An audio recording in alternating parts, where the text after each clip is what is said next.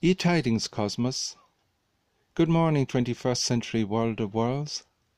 This is Radio Richard Ireland, coming to you from within the soundproofless studio of life itself. Tá míle fáilte. I am your host, Richard McSweeney. Hear this, listener, give it here your fullness of ear. From the beginning there is breath, and upon that breath there are words. If you see something and you know that it's not right, and that if you leave it, it will only get worse, then in no time at all you will find you will not alone be leaving just one thing or two things or three things, but a whole host of things. You'll be saying to yourself, Ah, that'll be okay, that'll be okay, that will be fine. I, I'll do that another time, another day. No need to be doing it today. Really, we have to get rid of that way of thinking and push ourselves very hard. We mustn't be easy on ourselves. In a related tale I saw of a day, a man in a shop picking up a 43 inch LED TV from a number of them piled up. He had picked the one for himself, but left the one right next to it standing on the edge. He just walked off and left it standing there. If anyone were to come along and accidentally brush against it, it would almost certainly fall down and be smashed. So I went over and made it safe. And the sage in the digital age speaks of the philosopher of old, saying, Increased in numbers were those who troubled him, many were they who rose up against him. The conspiracies that were laid against him were strong.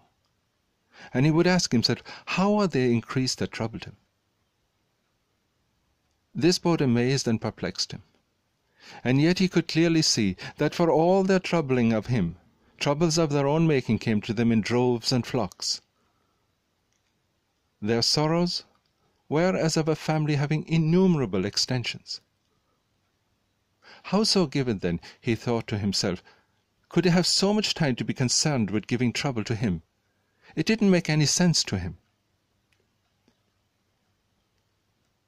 He was sitting on a hillside pasture land of a sunshine summer's morning, when he noticed upon the breeze, a little ways over from him, a delicate white to light pink to soft jade green coloured cloud, gently descending from on high and slowly float along the valley. It moved right through a grove of trees. And as it was doing so, he could still see an outline of the trees through it. It moved on out to the other side of the grove and continued on down the valley. And he thought to himself, this surely is an excellent way to move and be in the world. In today's broadcast, I'll be reading from Prince Hamlet the Republic, and the true classic of Southern Taoist fragrance. This is a reading in continuity from Prince Hamlet. Thou wretched, rash, intruding fool, farewell. I took thee for thy better. Take thy fortune. Thou findest to be too busy in some danger. Leave wringing of your hands peace sit you down, and let me wring your heart, for so I shall, if it be made of penetrable stuff, if damned custom have not brasted it so that it is proof and bulwark against sense. What have I done, that thou darest wag thy tongue in noise so rude against me? Such a neck that blurs the grace and blush of modesty calls virtue hypocrite, takes off the rose from the fair forehead of an innocent love, and sets a blister there, makes marriage vows as false as Dicey's oaths. Oh, such a deed as from a body of contraction plucks the very soul, and sweet religion makes a rhapsody of words, heaven's face that glow, yea, this solidity and compound mass, with tristful visage as against the doom, is thought sick at the act. Ay me, what act, that roars so loud and thunders in the index? Look here, upon this picture, and on this counterfeit presentment of two brothers. See what a grace was seated on his brow! Hyperion's curls, the front of Jove himself, the eye like Mars, to threaten and command, a station like the herald Mercury, new lighted on a heaven kissing hill, a combination and a form indeed, was every god it seemed to set his seal, to give the world assurance of a man. This was your husband. Look you now what follows. Here is your husband, like a mildewed ear, blasting his wholesome brother. Have you eyes? Could you on this fair mountain leave to feed and batten on this moor? Ha! Have you eyes? You cannot call it love, for at your age the heyday in the blood is tame. It's humble and waits upon the judgment, and what judgment would step from this to this? Since sure you have else could you not have motion. But sure that senses for madness would not err, nor sense to ecstasy was ne'er so thrall, but it reserves some quantity of choice to serve in such a difference. What devil was it that thus thou had cozen you at Hoodman Blink? Eyes without feeling, feeling without sight, ears without hands or eyes, smelling thanks all are but a sickly part of one true sense, could not so mope. O shame, where is thy blush? Rebellious hell, if thou canst mutiny in a matron's bones, to flaming youth let virtue be as wax, and melt in her own fire, proclaim no shame when the compulsive ardour gives the charge, since frost itself as actively doth burn, and reason panders will. O Hamlet, speak no more! Thou turnest mine eyes into my very soul, and there I see such black and grained spots as will not leave their tinct. Nay, but to live in the rank sweat of an inseamed bed, stewed in corruption, hunting and making love over the nasty sty. O speak no more! Uh, these words like daggers enter in mine ears. No more, sweet Hamlet! A murderer and a villain, a slave that is not twentieth part the tide of your precedent lord a vice of kings, a culpers of the empire and the rule, that from a shelf the precious diadem stole and put it in his pocket. No more! A king of shreds and patches. A reading from Plato's The Republic. Then I continued, No physician, in so far as he is a physician, considers his own good in what he prescribes, but the good of his patient. For the true physician is also a ruler, having the human body as a subject, and is not a mere money maker. That has been admitted? Yes. And the pilot likewise, in the strict sense of the term, is a ruler of sailors and not a mere sailor? That has been admitted. And such a pilot and ruler will provide and prescribe for the interest of the sailor who is under him, and not for his own or the ruler's interest? He gave a reluctant yes. Then I said, Thrasymachus, there is no one in any rule who, in so far as he is a ruler, considers or enjoins what is for his own interest, but always what is for the interest of his subject, or suitable to his part, to that he looks, and that alone he considers in everything which he says and does. When we had got to this point in the argument, and every one saw that the definition of justice had been completely upset, Thrasymachus, instead of replying to me, said, Tell me, Socrates, have you got a nurse? Why do you ask such a question, I said, when you ought rather to be answering?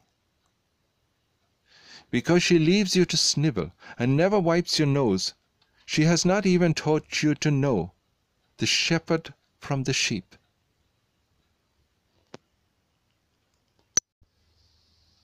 This is an interpretation, after my own fashioning, of some lines from the true classic of Southern Taoist fragrance.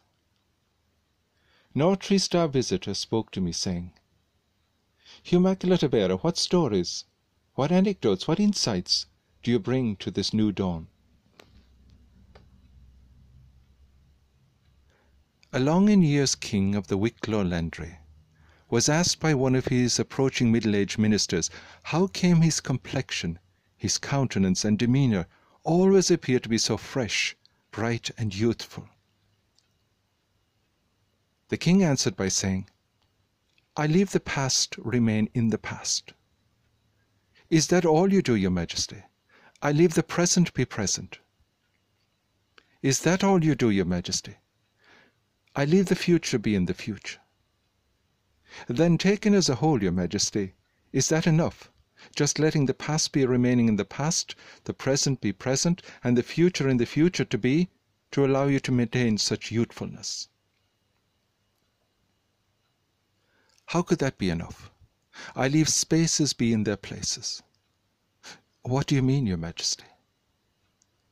Yesterday was a space, and I was in it. But I am no longer in that space, for I am in space today.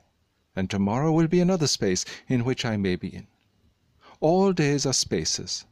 However, I let go of the spaces where I have been in, while being in the space I find myself to be.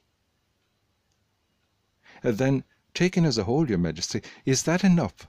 Just letting the past be remaining in the past, the present be present, the future in the future to be, and the letting go of the spaces where you are not in to allow you to maintain your youthfulness. Yes, that would be true to say. Your Majesty, if I may, can you teach me how to use my mind as such? From that moment, and for an hour each day, the king taught the minister how to use his mind in this way. After three months, the minister was able to leave the past in the past. After another three months, he was able to leave the present be present. And after a further three months, he was able to leave the future be in the future.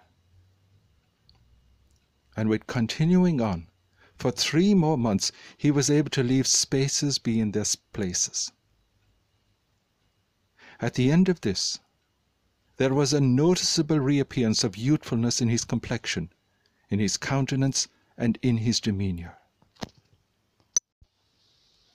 In a dawn reverie of this new day, meditated I on what an immortal self of mine did say, did lovingly relay, way back in days of long, long, long gone by.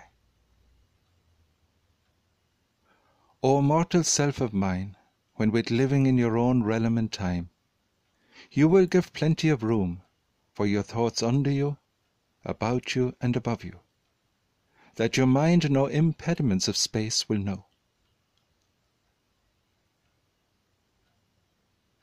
Remember whenever and wherever to bravely speak out on issues when you know quite well you ought to. Refuse to let yourself silence you.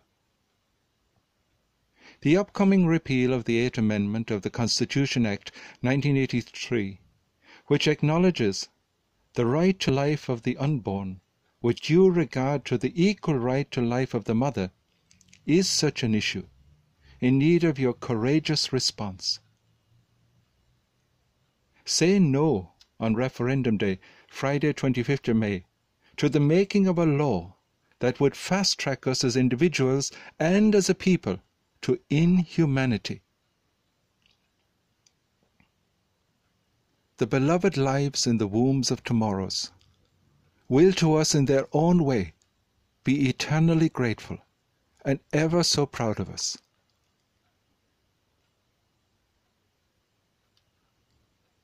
All right, I will leave it at that for today. Enjoy taking very good care of yourself and those around you. Be ever so grateful for your many blessings. You have been listening to an Irish philosopher of the natural kind, bringing radio to the internet via Radio Richard Ireland. On the air globally for about 15 minutes Monday to Friday, and occasionally on the weekends. The script format of today's broadcast will be available at a future date on AuthenticClosetDramascripts.com.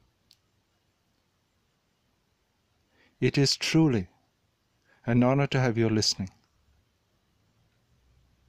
May you be a blessing unto yourself by way of your past, by way of your present, and by way of your future. Slán agus beannacht leat.